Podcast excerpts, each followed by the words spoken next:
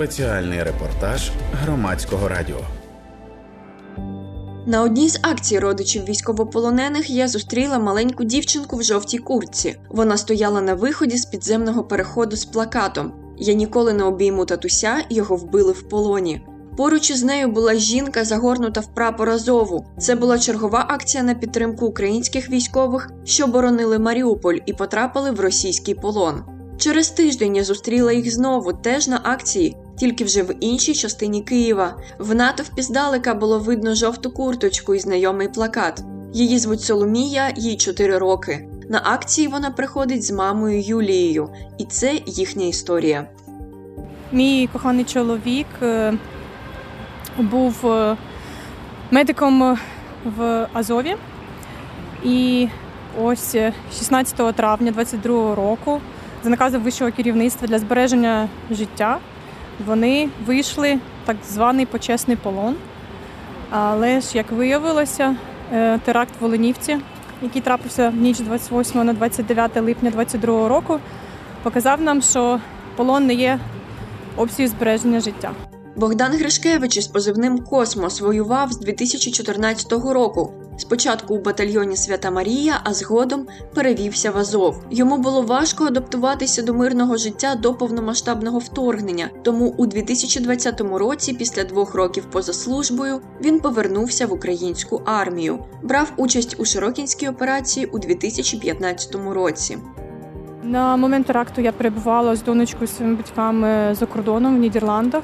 І зранку, коли я прокинулась 29-го, е, побачила маму, вона вся в слізах. Я не розумію, що трапилось. Вона каже: Ти читала новини? Я почала читати новини і казати, їй, що це все неправда, це якийсь вкид, це не може такого бути, як взагалі в цивілізованому світі е, може таке трапитися. Е, Що військовополонених е, стратили в полоні. Одразу, звісно, ми ж зрозуміли, що ну, якось не хотілося це вірити. І потім вже вночі е, мені побратим скинув списки проти мого чоловіка Богдана. І я його там знайшла під номером 36, як зараз пам'ятаю. І... Але передивилася ще списки е, травмованих, хто, хто отримав поранення. У списку травмованих був чоловік зі схожими анкетними даними, і в Юлії з'явилась надія, що він все ж таки живий. У жовтні 2022 року тіла загиблих забрали в Україну. Тоді всіх родичів, ймовірно, загиблих попросили здати ДНК матеріал для підтвердження або спростування співпадінь. Е, Коли в жовтні передали тіла, е, тоді створили групу ймовірно загиблих і е, попросили всіх родичів здати ДНК для підтвердження е, співпадіння, щоб зрозуміти, хто- там є насправді. Е, І так вийшло, що у мого Богдана було багато татуювань на руках і на ногах, і побратими його, скажімо так, швидко винесли, як вже це мені потім розказали в травні, коли повернулися з полону 23-го року хлопці.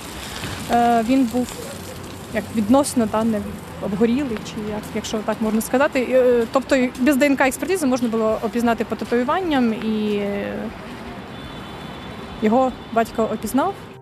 Могили Богдана Гришкевича нема досі.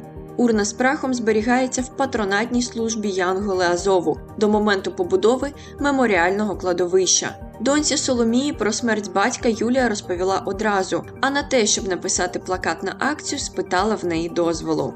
Я не знаю, що діти що я не можу зрозуміти, що діти в цьому віці можуть розуміти про смерть. Але ем, перед сном вона часто просто казала мені фразу, що я дуже хочу обійняти тата. Ну, я їй пояснюю, що тато помер, ти більше ніколи не обнімеш. Е, Вона каже: Я розумію, я це знаю, але я тобі кажу, що я хочу. Що це моє бажання. Тобто вона розуміє, що він помер, вона його ніколи не обійме, але це було їй таке бажання, що вона хоче це зробити. У ніч на 29 липня на території колишньої виправної колонії в окупованому селищі Оленівка на Донеччині внаслідок вибуху була зруйнована будівля, де утримувалися виведені з Азовсталі військовополонені. Росія повідомила про загибель понад 50 українських захисників та захисниць. За даними управління інформаційної політики Офісу Генерального прокурора України, Вибух був спричинений застосуванням реактивного термобаричного гранатомета. За останньою інформацією відомства з 59 повернутих тіл загиблих людей ідентифікували 52. Ще по сімох тривають медичні процедури. Спеціальний репортаж громадського радіо.